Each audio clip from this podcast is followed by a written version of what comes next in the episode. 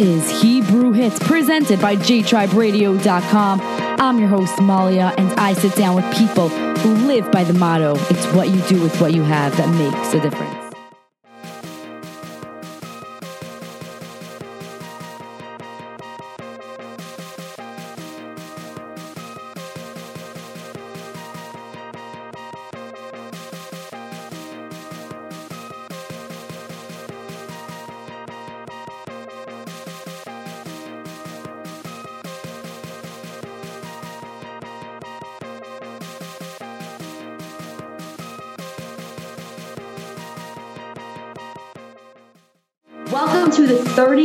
37th episode of Hebrew Hits. I'm so excited to introduce my guest today. Before I get there, I want to introduce myself. I'm your host, Malya. And if you do not already follow Hebrew Hits on Instagram and Facebook, go follow us at Hebrew underscore hits. We are now available on YouTube at Hebrew Hits Radio and go subscribe on all your favorite streaming apps. We are available on Apple Podcasts, Google Podcasts, Stitcher, Spotify, everywhere. Go follow us. Well, right now, I am going to introduce our guest. This guest has never told his story ever in public before. It is an American boy who went to Israel and actually experienced a terrorist attack, and he has never ever spoken in public about this attack. Let me introduce him. Here is Shai Rosalimsky. How are you doing today? Welcome to the show. Thank you. I'm doing well. How are you? Thank you for having me. I'm good. I'm good. Thank you so much for being here. So I know that you have this untold story, right? with this terrorist attack, and you still never told me the story. So I'm so excited to hear it. What I want to get into is I want to hear yes about your terrorist attack, but I want to it to lead up to that. So first, tell me about where you grew up, how your life was before this incident and this tragic experience that you experienced. Okay, no problem. Uh, so I live in Teaneck, New Jersey. Most of you have probably heard of it. Um, ever since I was three years old, I've always been playing sports whether it was the recreational baseball league, basketball, hockey, soccer.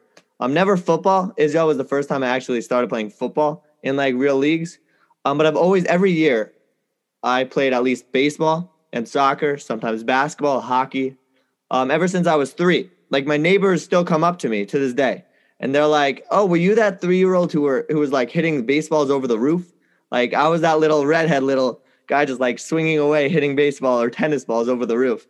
Um, so that's what they know me as. And I've always played sports. I've always been athletic, thank God. I've always loved, you know, being active. Um, so I've always played sports. And until this incident, I've never gotten hurt doing it. So I first want to ask you who got you into sports when you were three years old? Do you have older brothers? Was it a father, an uncle? So my father, he's always been like our coach. He did a great job. You know, he's one of those though. He doesn't want to show favoritism, so he's not gonna like have us pitch in baseball and bat first. Like he's gonna try and split it up just to make it like the other parents not so mad. Um, but yeah, he definitely got us into it. But my I have two older brothers who also played in these leagues, baseball, basketball. I think I was a little more active than they were. That three year old who were who was like hitting baseballs over the roof. Like I was that little redhead little guy just like swinging away, hitting baseball or tennis balls over the roof. So that's what they know me as. And I've always played sports. I've always been athletic, thank God. I've always loved, you know, being active. And until this incident, I've never gotten hurt doing it. So I first want to ask you who got you into sports when you were three years old? Do you have older brothers? Was it a father, an uncle? So my father, he's always been like our coach. He did a great job. You know, he's one of those though. He doesn't want to show favoritism, so he's not gonna like have us pitch in baseball and bat first. Like he's gonna try and split it up just to make it like the other parents not so mad. Um, but yeah, he definitely got us into it. But my I have two older brothers who also played in these leagues, baseball, basketball. I think I was a little more active than they were, but that's just because I had more friends who were into these sports. So I, I guess, more of the opportunity to really join these different leagues and different recreational leagues.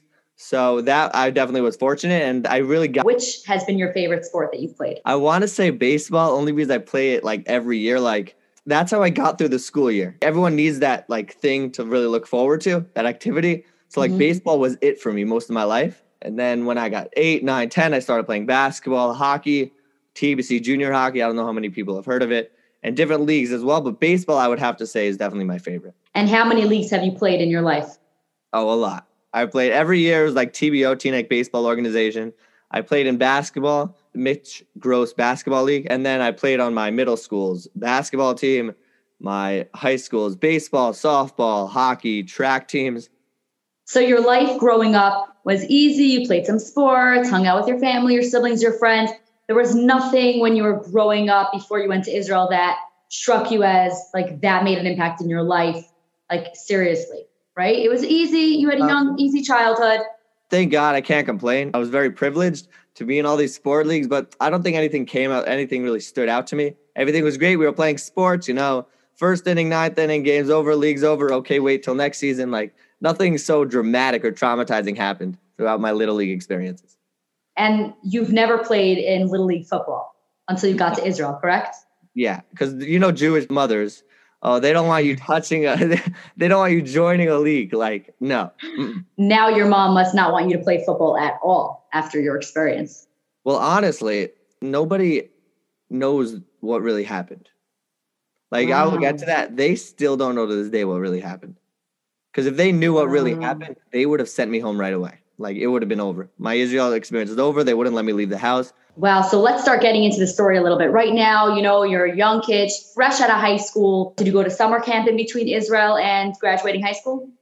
Yeah, I went to Camp Kaylie for the first half and then helped my brother out with his travel camp the second half.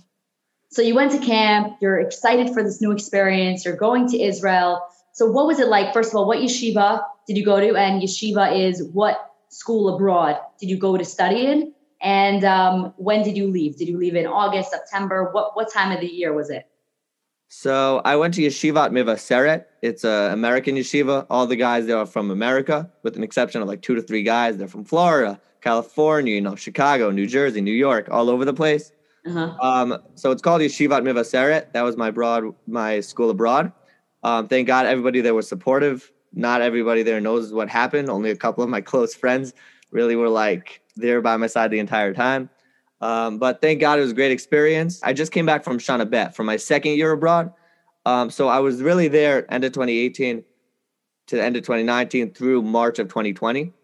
So wow. I really got back right when the pandemic hit. So I was I really lucked out. It was it was like I didn't leave early because of the pandemic. Like I was supposed to leave then also.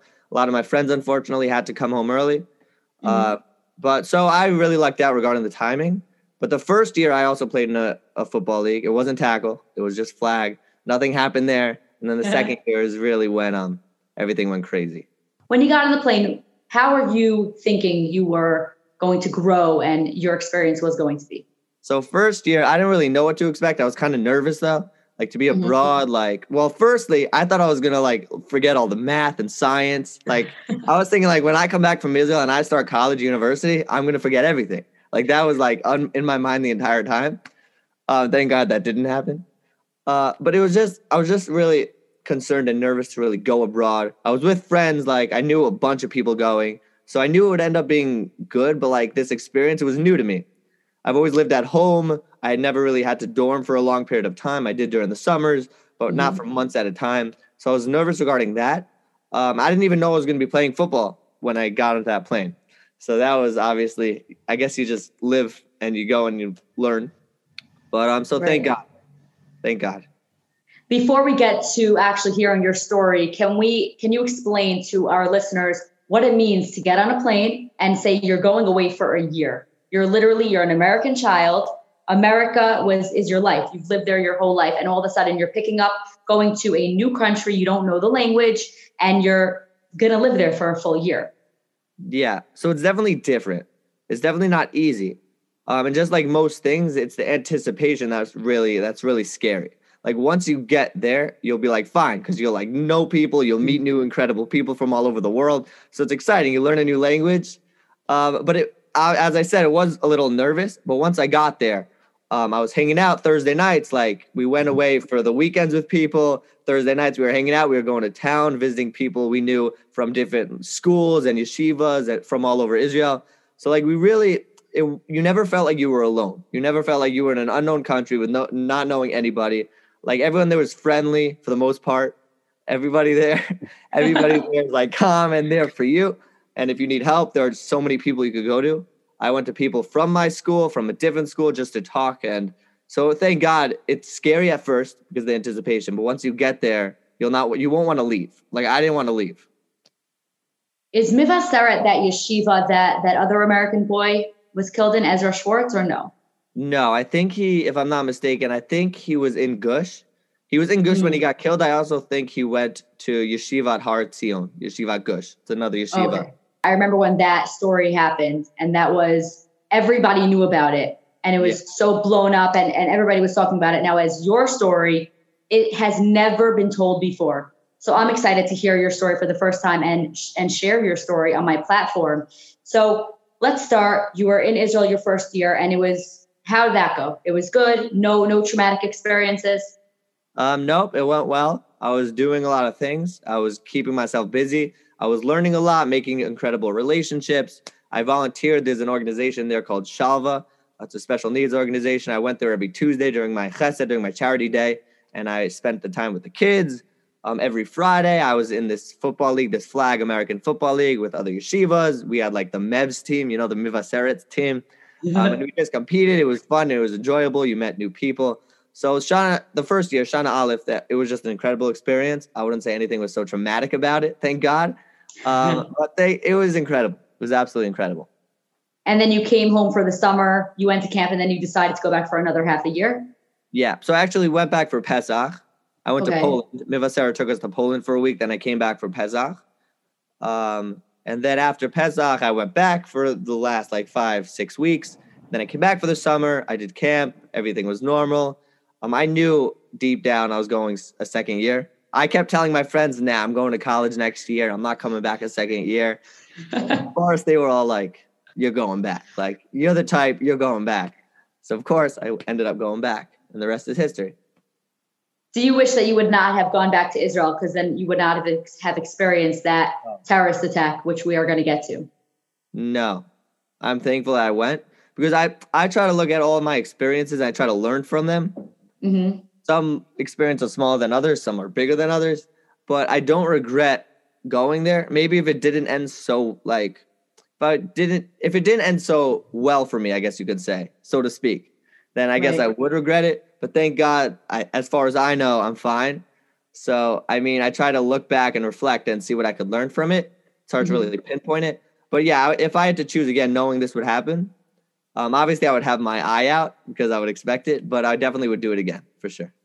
Really? So let's start talking about your story. You're going back fresh, second year, you're going abroad, and you're going to study and learn and grow. And you had a great time the first year. So you go back the second year, you're with your roommates.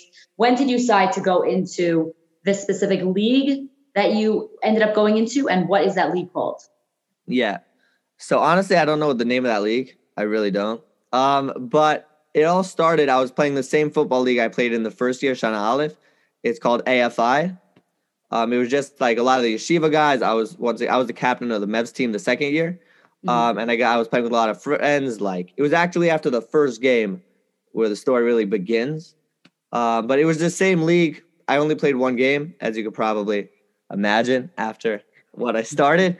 But it was the same football league Shana Aleph, just a different team. Because like some guys came back, some people went to college after the first year. So it was a different team, a lot of new first year students. I was a second year student at this point. So I was playing with a lot of first year or freshmen, so to speak. Um, mm-hmm. But it was great. They were all incredible people. Uh, but it really started after the first game. Um, how it works is there's two halves, and each half is a game. So instead of there being a halftime and there being only one game, like the whole game with a half, each half is a game. So that means you play two games every week. That's what I wanted to ask you before we get into your story. What is the difference between American football and playing football abroad in a new country in Israel? Are there any differences? You're saying one difference is that it's a half. It's not innings. Is that what you're saying? Well, I would I I don't even not think innings. in American f- football and Israeli football because this is just the way the league worked. A lot of them, a lot of us were American students. A lot of them were Americans who made Aliyah. So a lot of this is just how the league worked, how it worked in halves. So it wasn't like this is, was the Israeli style. This is just how the league worked because they wanted to get more games in and they wanted you to like be able to start fresh. Like if you were down 45 nothing at the end of half, you could start fresh. Like I think that was one reason behind it. But I wouldn't say this was like Israeli football. I would just say this is the way the league operated, um, which right. I thought it was great. At first, I was a little skeptical, but I thought it worked out perfectly. Um, yeah. So, are there any other differences, or that's the major difference? So I would say that is the major difference. It, there weren't a lot of Israelis. There were some Israeli teams that like only spoke Hebrew, so they were Mhm. Israelis. Um, I don't know like those specific teams because they weren't in my division. I just remember watching them. Um, it- there were games on Friday and Saturday night, and we played on Fridays. And so we played with a lot of our friends from other yeshivas, from other schools. Like there was a school called Reshit, Orayta, Shraga. So like from Mhm. all over the place. So it was fun to play with them. Um, so yeah, I wouldn't really say there's a big difference between American football and Israeli football. Let, let's start from the beginning of your story. You start, you know, on your your football league. Tell me what happens after that. You're playing the game. So I was playing in the AFI. It was a regular game. We won the second. We tied the first game, won the second game. Remember, it was halves.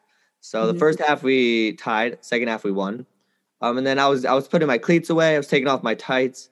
I was getting ready to go. I was getting ready to leave, and this guy just called me, and I looked around, and there was like this bigger guy, and I was like kind. I was a little nervous at first, but he was like this bigger guy, and he and like I walked over to him. He was calling my name. At first, I didn't know if he was talking to me. I was like looking around, like, is there another Shai around here? Like, then he kept pointing to me, so I was like, okay, I guess it's me. Um, so then I went over there, and he said, "Have you ever played tackle football before?" And I'm like, I played with my friends sometimes, not really in a league. He's like, How would you feel about joining joining a tackle football league?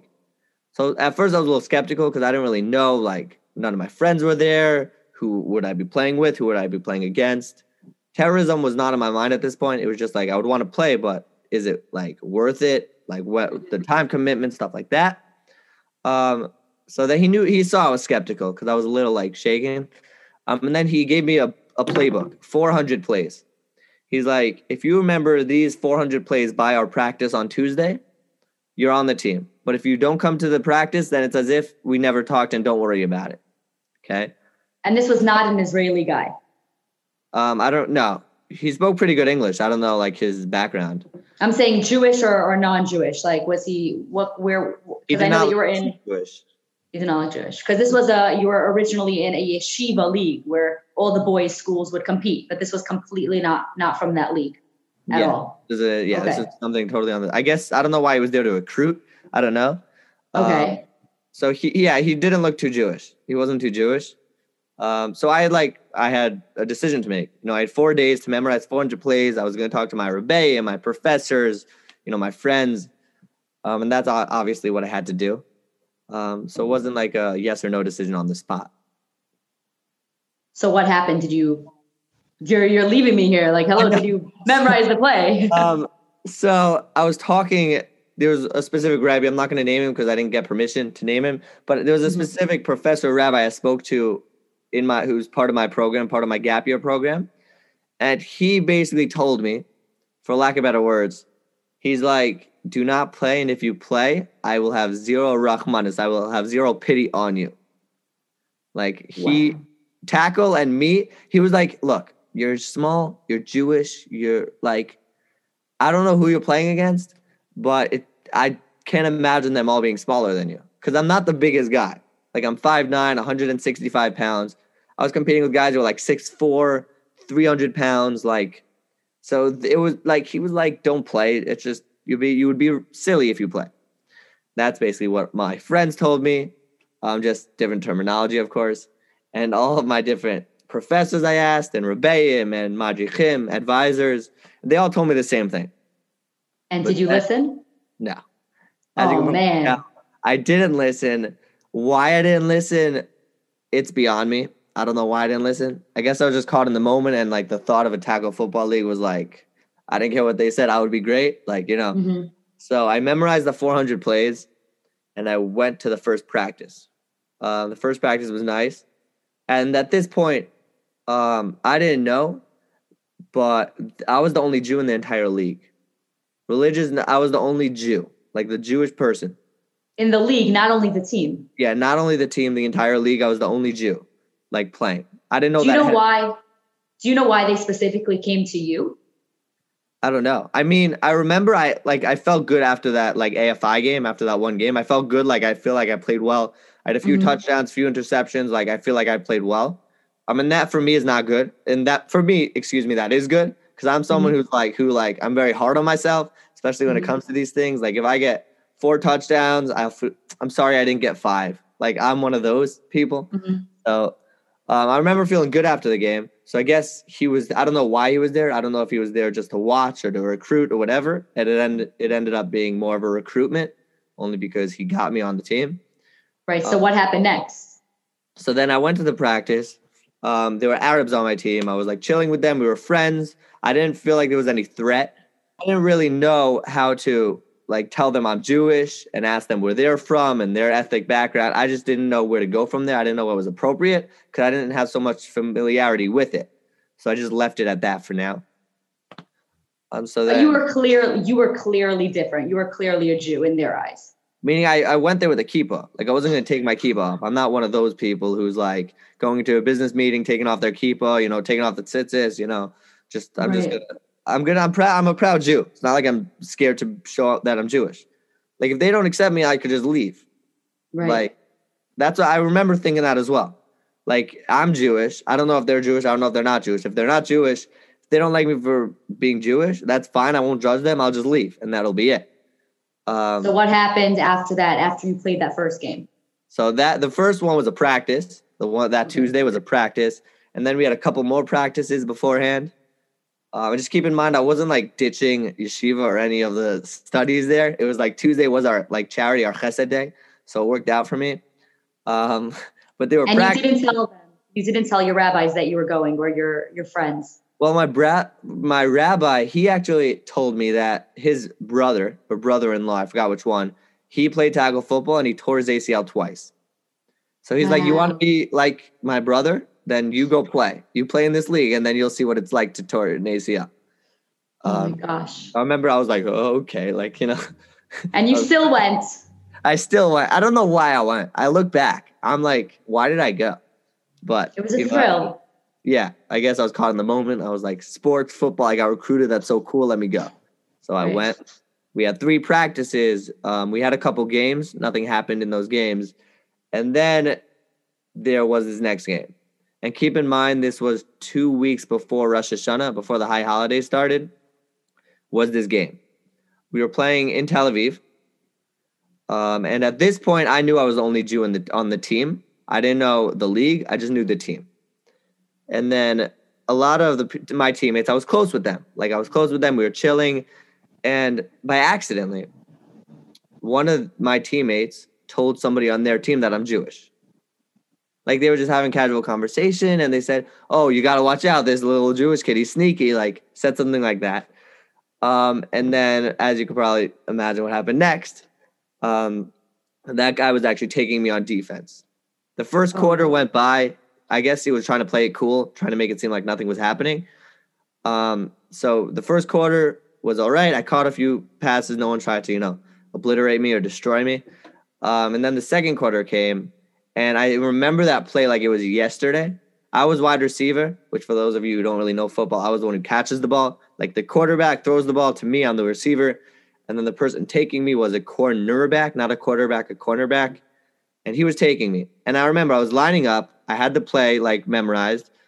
I was lining up and I looked straight into my defender's eyes. And I remember the look he gave me. I at the time I thought it was a look like he's playing competitive football. He doesn't want me to catch the ball, like it's a competitive look. Um, it well, that wasn't the case. So he was looking. Imagine this like darker Arab guy. He was like six three. He was like two hundred and seventy pounds. Like he was hundred pounds bigger than me. He was quick. He was like he looked athletic. Um, going into the game, I was kind of scared to face him, but not for that reason. I just thought like I wouldn't catch anything. I would look like a fool. Um, so long story short, he, um, I caught the ball and I ran out of bounds. You know, I I got a few yards. I ran out of bounds because I didn't want to get hurt.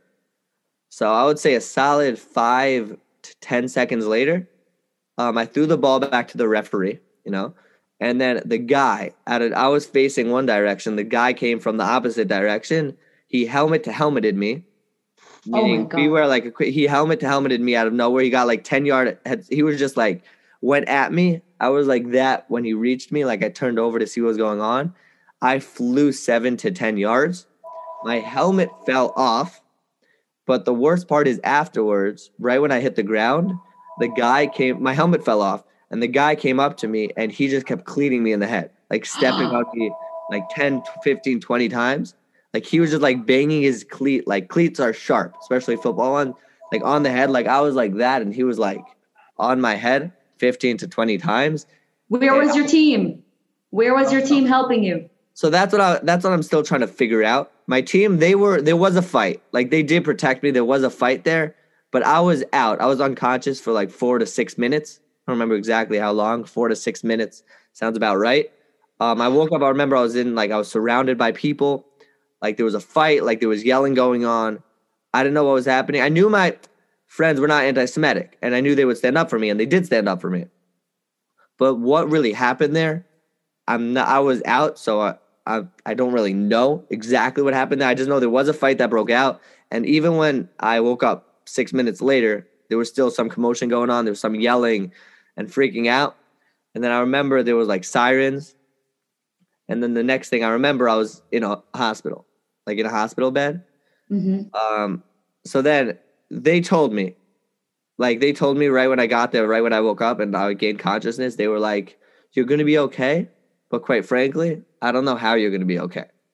Because there were like cleat marks on my head. Like the guy stepped on me 10 times. Why do you think he came after you? You're a little, you're saying you're little, you're small. Like he couldn't go over after somebody his own size? Or you think it was specifically because you're Jewish? It was specifically because I was Jewish. Like they, t- this is the guy they told that I was Jewish.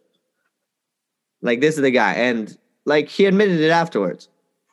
So what happened to him? Did he did you ever press charges? I know that the story has not been told ever before, but this is a terrorist attack that you experienced. And being an American, you could have taken it to all of the, you know, the media. You could yeah. have taken to the president of the United States. So what happened after you ended up in the oh, hospital? Did, he did get arrested. So I was I was in and out of the hospital. I wasn't dealing with this until afterwards when I was really when I really had the headspace. But hmm. I was like in such a vulnerable state at first I didn't want to go anywhere alone. Like I didn't know where I was half the time. I didn't know who I was. I didn't know why was I here. Like I was very confused. I had a stage two concussion, and for you oh, who don't, man. third is the worst. I was like two and a half. Like I was like all dizzy. I was like I couldn't be alone. I kept passing out. I was in and out of the hospital, and then my Madrichim, I remember like I would like hug their arm. Like I wouldn't want to leave their sight. Like I didn't want to go anywhere alone because I thought this guy was out to get me. Um, and the scariest part is what happens afterwards is that they they arrested him and they interviewed him, and he was like he has one regret about the whole situation, and this is where it like killed me. Like this is where I was like, I was like watching my back for the next month, three months. What is so? What is that one regret that he has? He has one regret that I'm not dead.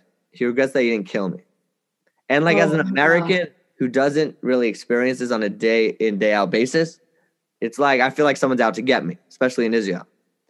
Um, so what happened to me? I was on bed rest for two months, meaning I couldn't leave my room. When I went to the bathroom, I someone had to come with me. Um, they had to bring me food. I was like put in this dark room. I couldn't have my phone for more than 30 minutes a day. I couldn't read. I couldn't learn. I couldn't do anything. I could only sleep. Why? Why was that so important to, to be like that? You don't want to look at a screen. Screen time could be really bad. That's why like you couldn't have a phone, computer, nothing. Like that's why they put me in a dark room. They don't want any as much light, light as possible. And when did your parents get notified about this going on and what were their reactions? So they knew they knew I was in and out of the hospital, but we told them I just got into a little football incident. I'll be okay. Um, I remember it was right before Rosh Hashanah, as I said. So like they, they were thinking about, you know, flying me home. I'll rest up there and then I'll come back. I was like, no, it'll kill the whole vibe. It'll kill my experience. I'm gonna stay in Israel. Um, and then I wasn't really, I'm not gonna lie, I wasn't really cooperating with yeshiva. They were like, mm-hmm. don't go to davening on, don't go to prayer on the high holidays, don't go to the meals. But of course, I had to. I like tried to sneak out here and there because like I had to daven on the high holidays. I had to pray, and then eventually my rabbis just sat in my room on the high holidays until I fell asleep. Like they sat on me so I wouldn't go anywhere. So it was like it was very frustrating. I couldn't do anything. I'm used to being active. I'm used to playing sports, and then there's one guy who who I think's out to get me because of what he said and I can't uh-huh. go anywhere and I'm in my room. I can't like someone has to watch me at all times. I felt very useless. Like I couldn't really do anything. So I want to talk a little bit about let's go back to the hospital. You wake up in the hospital and was your face like I know I don't see any scars through the video, but you must have had bandages all over your face. How are you feeling? How was your mental state and who was around you when you woke up in the hospital? So I when I, I was still very dizzy. So I don't remember exactly everything. I just remember that there were guys and girls from different yeshivas and seminaries coming to me. So like I don't know how they all found out, but they were like people who brought me like teddy bears, chocolates, balloons, stuff like that. Aww. Like random people I've never met before in my life. Um, it was just very weird. I got to ask you this one question: the rabbi and your your your super I don't know your your madrichim and your professors that were with you in Israel that told you not to go. How did they show you support after this happened? When they're like, "I told you not to go." I'm curious to hear their reactions. So they all had this a similar reaction. They were like, "I don't know why, Shai. I hate you for this, but like we love you, so we'll like take care of you. But don't oh. say I didn't tell you so. Don't say it. Like they all told me like, "You're stupid. Come on, are you kidding me?" You learned your lesson. You better not do it again. But they were all there for me. It's not like they said, I told you not to, so I'm going to avoid you. Thank God I have a very good system behind me. All my friends, they made a WhatsApp group, they added me called Operation Shai, where they were basically like all my friends in Madrichim and every girl and guy from different yeshivas and seminaries, they all were in that chat. What does Shai need this day? What does Shai need that day? So it was like great to see people who I didn't even know just come to the hospital, come to my dorm, and just bring me stuff. And I just, I just, I wish I could have shown them the proper like respect, and I wish I could have been in the right mind frame to really mm-hmm. show them my appreciation. If I could and remember everybody that was there, I would text them all and say, Thank you so much. You have no idea what it means to me. I wouldn't be here without them. Unfortunately, I don't remember 95% of the people who were there. I remember my Madrichim. Some girls and guys randomly text me now. Like yesterday, someone texted me, How you feeling? Like, wow like i'm doing great thanks. Like he's like i don't know if you remember i was one of the girls who came to visit you. I went to midmo Midreshet Moriah, another seminary. Uh-huh. She came to visit me and i don't remember and i felt really bad. I felt really bad and i like apologized but i, I just feel bad. They showed me so much respect and i can't really pay it back because i don't know how yeah but you were in you were in that state and they really really wanted to help you. Your story is getting me emotional. I know that this probably is a lot to ask but once the arab was arrested um, did you ever go to his cell to confront him? Personally, no. Because I had this, I was very scared. I was still in a vulnerable state for like months and months. Like this happened, I would say early September mm-hmm. or mid September. And I was still vulnerable till April. Like there was a while, like I didn't want to see him. Like before bed, I had visions of like that guy's face, like haunting me at night. Like I couldn't go to bed. I just couldn't do anything. So that that question actually never really came up. But it wasn't like if someone brought it up, I would be like, Nope, I'll see you later. Like right. I don't know what happened right. to him. But you know he's in jail. Hopefully he'll be in jail for life. That's a terrible thing that he, he yeah. committed a terrorist attack. I really want to know about how the Arabs reacted because terrorist attack go on with Israelis pretty often, which is a terrible thing but very, very rarely do you hear of an American child, an American boy going abroad and there being a terrorist attack towards an American. So, how did the league um, treat this entire experience and tragedy that went on? So, they were all, all my Arab friends actually came to the hospital. They all visited me. Like, we were close, like, we had good relationships. Like, a lot of them even said some things which I thought were incredible. I remember, I don't remember a lot but I do remember them telling you, even though you're Jewish and even though we're not, we're still brothers. A lot of them said that to me. So I thought that was nice. And like people think, like Americans who live in America, we're like, oh, all Arabs are bad. Most Arabs are not bad. You just hear about the Arabs that are bad. A lot of Arabs are there. They want peace. They don't want to fight. But you just hear, unfortunately, they're like this guy. There are ones who are out to get us. But a lot of Arabs, they like us. They're fond of us. They don't want anything to happen to us.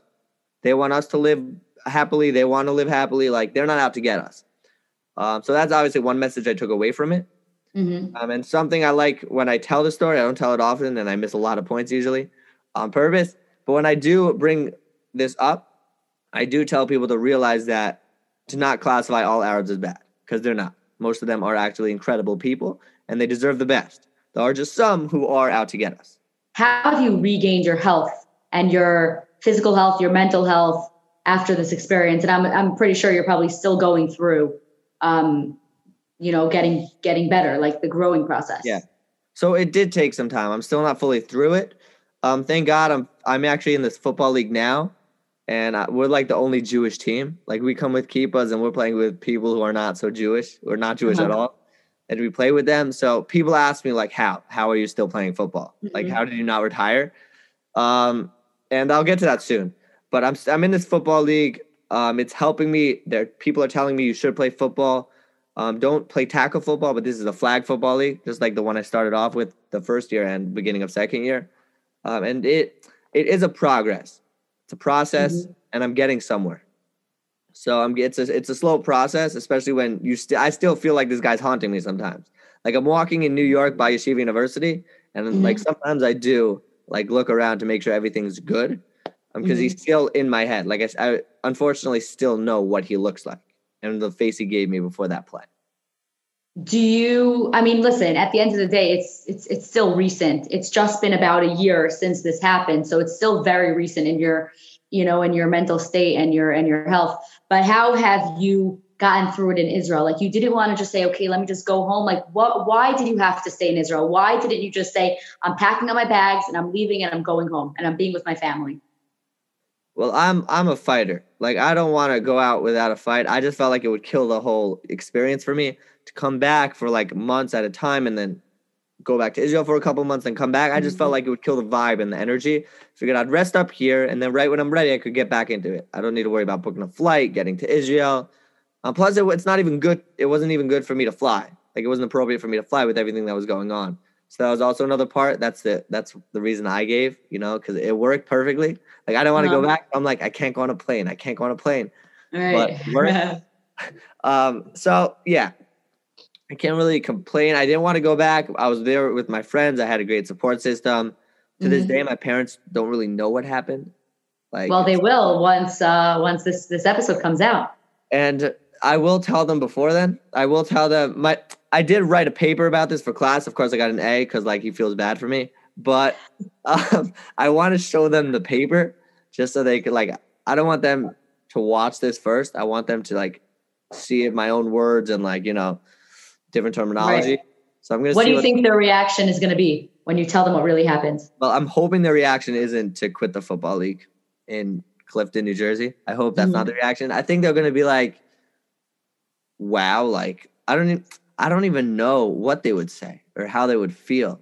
I just I just know they're going to be like, "Why didn't you tell us?" They'll probably be a little upset and mm-hmm. frustrated that I didn't tell them what was going on, and they they had the right to know, and they should have known. Mm-hmm. I understand where they're coming from, so I'm not going to say, "Well, I'm not going to come up with excuses." That I knew we should have told them. I'm just glad we didn't tell them. Uh, but that's probably going to be their reaction: frustration. They'll maybe be a little angry. Uh, maybe they'll watch me a little more closely now. But mm-hmm. that I'm not worried about because I'm like 99% there mentally. So. So I want to talk about where you are right now, but before we get there, I do want to talk about it happened in September and how long was the process of physical recovery, getting out of bed, being able to walk again and go to, you know, your regular classes and hang out with your friends on a normal basis without lying in bed and, yeah. and being treated. So it did take me months it took me until February, March. I remember people were reaching out, like it was just like incredible. Uh-huh. And I, I don't like I hate when people like pray for me or daven for me. Like I feel like I have such a disability when people do that. So mm-hmm. I was mm-hmm. like, I never gave my name out. If people got my name, it was from someone else. I never gave my name out because I didn't. People need it more than I do. People are like have a brain tumor, God forbid, and cancer and stuff like that. So people need their prayers more than I do. Like I will get there. Some people aren't. So it's not so promising for everybody. So I was like, daven for them, pray for them, leave me alone. I'll be fine. Uh, I'm doing what I'm supposed to be doing now at this point. And that's just, that was my reaction. Uh, but it took me, I want to say until February, March to really get with it. They let me out January, but I didn't really feel like I was in good shape really until March. And I was scared mm-hmm. to play any sports until March. And then COVID hit. So when did you have to come back because of COVID? So the holiday at Purim was March 12th, I believe.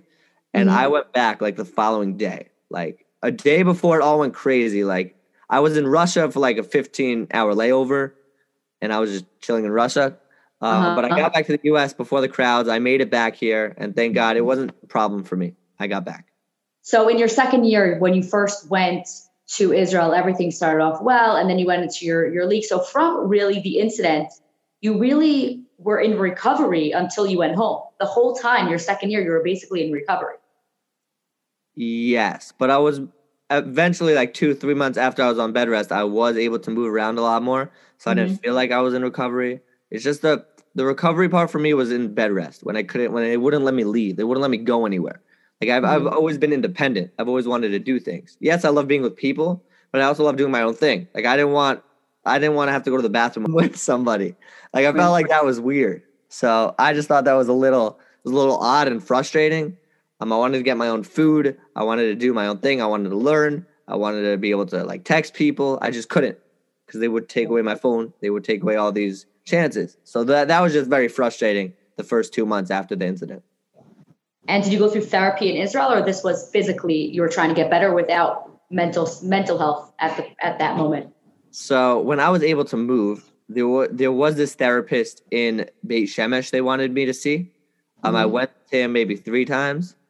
Um, to me, the whole thing was like frustrating. He didn't really help, in my opinion. Maybe he did. I don't know. But I went three times. It wasn't necessarily my cup of tea. I think therapists are great. I didn't think I specifically needed one. Mhm. Um, so I just stopped going. I don't think it was like it wasn't like the biggest part, or it wasn't like the biggest deal. Like it was annoying. Like to get to Beit Shemesh, you had to take one bus to get to the Tachana Merkazit, the central station, then one to Mhm. Beit Shemesh, and then back. Like it was just a hassle. That was the most Right. frustrating part about it. But I, I did it. I had to do it. I went through it, and thank God. and you traveled there alone. I traveled there alone. This was at this was like January. I want to say February. And how was that when you first started traveling alone again? How were you feeling? I was feeling good. I was still, that's when I was a little more antsy. Right when I was getting on the buses for the first time after the incident, that's when I was mm-hmm. like looking like all around me to make sure nobody was like out to get me. And then my friends saw me.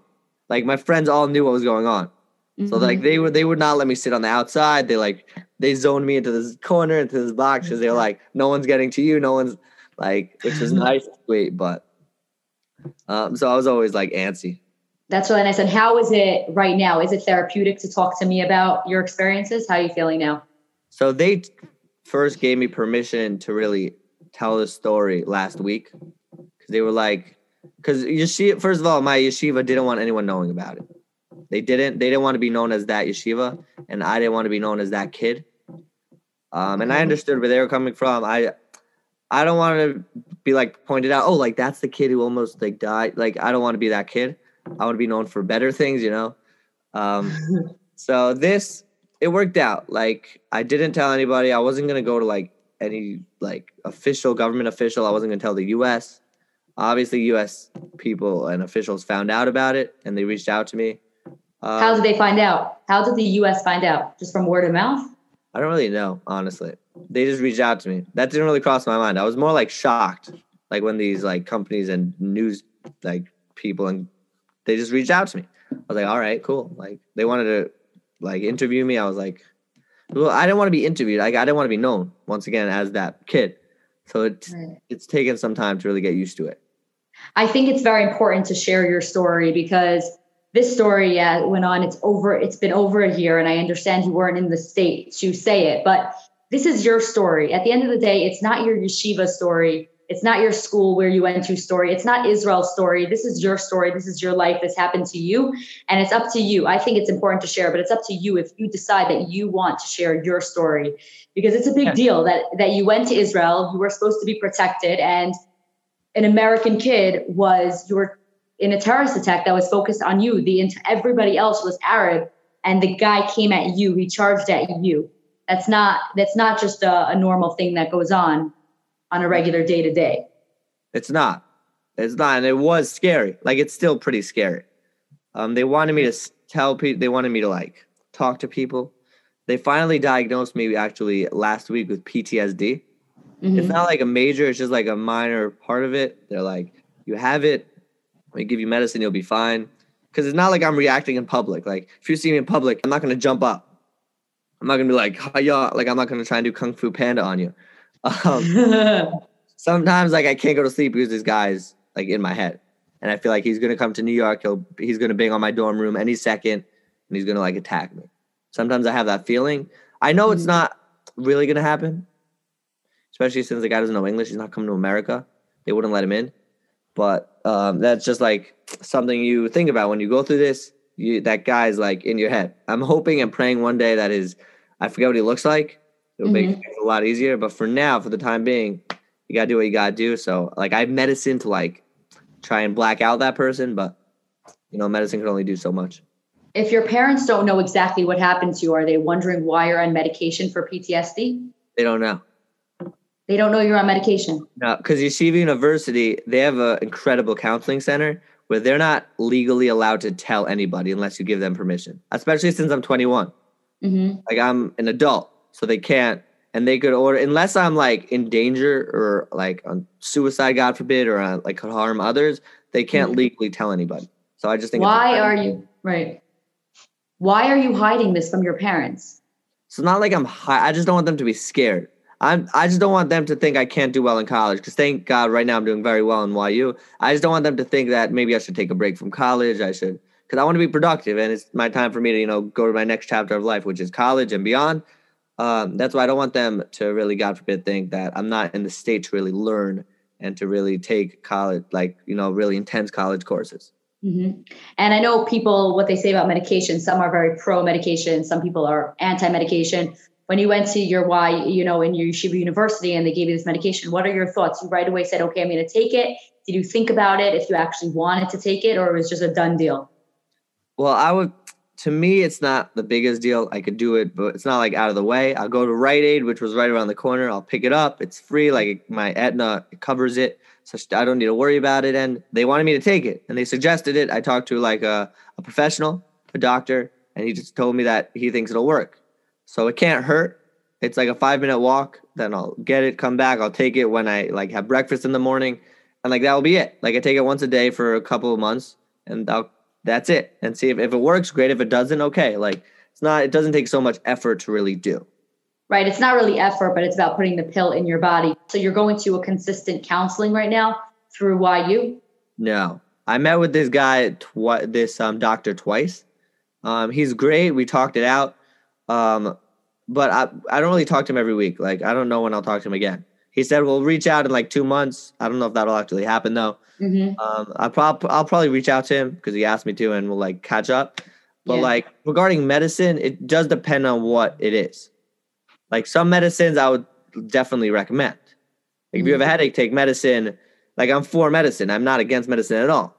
If doctors say this medicine is good for A, B, and C, if you Mhm. have symptoms for A, B, and C, I'll recommend taking the medicine. If like they just think, oh, I don't know what's gonna happen, just take that. Then I'll be like a little more skeptical. I'll get a second opinion and I'll go from there. So it just really depends on the medicine. But this I definitely I'm definitely taking. And do you feel it's helping you? It I just started, so it's I would say it's too early to tell. Mhm. But um I think it could potentially help me. I mean he knows more than I do. I don't know how long it takes really for it to sink Right. in. But I've been going to sleep pretty well. I haven't been thinking about this this um person in a while. Mhm. Good. Um so I guess it is working. There you go. I think I guess it is working. That's that's good to hear. Good to hear. And are you? Let's say somebody would say, "I have a ticket for you right now. Get on a plane, go to Israel." What are your thoughts about going back to Israel? So I get that question a lot, especially from my friends who experienced it with me. I would definitely go because I, even though I am fearful sometimes, and I am living somewhat in fear. Um, you got to live life. Like I'm not gonna. Who's gonna win? Is this Arab gonna win, or am I gonna win? Like, is he gonna stop me from living life, or am I gonna continue living life? And if I plan on going to Israel, which I do in January, I may not because of COVID, but originally I did plan on going in January. Uh, I would go. Like I would go. Um, I have friends who would go with me. I wouldn't be alone. I would never be alone. Um, I would Mhm. visit like Mevaseret, where I went for the two years.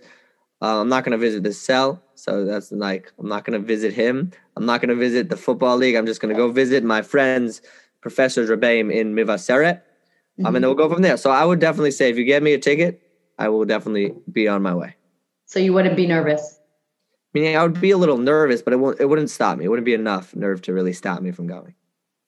Right. And is, has there been any Arabs who have reached out to you recently to either apologize for what happened or to find out how you're doing? I don't think they have my American number. because I had an Israeli number in Israel. I had my American WhatsApp, but they didn't really WhatsApp me. We didn't have like WhatsApp chats in Mhm. that league. Um, so I don't really think they have my number. But once again, when they went to the hospital, they were all so like they were apologizing. They were like, "We're all brothers. Like we're in this together." He doesn't Right. classify Arabs. We still love you. We'll, we will always love you. If you ever need a place to stay when you come here again, like let us know. So they're like nice and they're comforting and they have definitely apologized recently. That I don't. I have, I haven't been in touch with them because obviously I'm in America. They're in Israel. They don't know much English. Uh, It's broken, but yeah.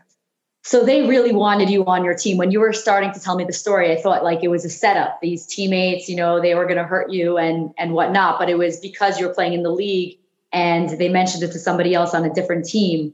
That's really what happened. Now I do want to ask you this. You said that you, you know, you were out cold for like four to six minutes. What went on during that time? So during that time, there were fights. Um, there was a the cops came, ambulance came. Um, every like there was a lot of like a lot of everything going on. They called off the game. Like the game didn't finish. We were up 14-7. I mean, it doesn't really mean anything. I don't really know what happened to that team, that league. I don't really know what happened. Um, but so there was a fight. Um, the parents were involved. Like a lot of people looking over me. So even though most of them weren't Jewish, like they were there, they were still nice individuals. They were still nice people. Mhm. Um, so, I mean, during that, I I wish I could tell you more. I just don't. Uh, from what I have heard from others, that's exactly what happened. I do remember some screaming right when I woke up, some screaming and punching, and like it was all in. A lot of it was in Arabic and Hebrew, so I didn't really understand it. But there were some American English speakers, Mhm. so that definitely helped, and that was the only thing obviously I could really understand. I can't believe you never shared this story before, and I'm so fortunate I get to share your story for the first time ever on my platform. Is there anything before we go that you'd like to leave our listeners with? So yeah, I would definitely say don't judge a book by its cover. A lot of Arabs, they're not bad, and we all have we all know people in our lives who we're not so fond of. Like that's just life. Um, but don't judge them because we all have things going on. Um, most of the people, if you look at me, you wouldn't know that I was going through this. Like you never know who someone is, and if someone classifies themselves as an Arab or as an American or as anything, don't judge them. Get to know them first, because most likely the chances of them being good people are very high. So don't judge a book by its cover. All Arabs are not bad. Most Arabs are actually great, incredible people, and they deserve the best. Um, but there are obviously exceptions. You got to be careful. Obviously, don't do anything like myself. Don't do anything stupid. Uh, but definitely don't be judgmental. Love, just show love. Don't spread hate. Spread love. That's all I would have to say. I do have one more question, which I really wanted to ask you, and I forgot. How did the Israeli government react to this when it happened? They must have found out. They did find out. Bibi didn't reach out to me. I didn't have contact with Bibi. Really? Uh, I don't know if he found out about it. I wasn't really in the state. I don't know. He probably did. I don't know. But I Mhm. heard some. I got called like in the hospital and periodically with some of the officials. I didn't speak to a lot of them. Uh, my Madrichim and my advisors did, only because I just wasn't in the state to really Mhm. talk it out. But they did reach out, see how we're doing. Um, if they need anything, just give them a call and they'll make it happen. So they were very like supportive, loving. I really appreciate it. Um, did we end up using them? Did anything come of it? No, not really. Um, so they, they did call, but they didn't really, nothing really much happened after that.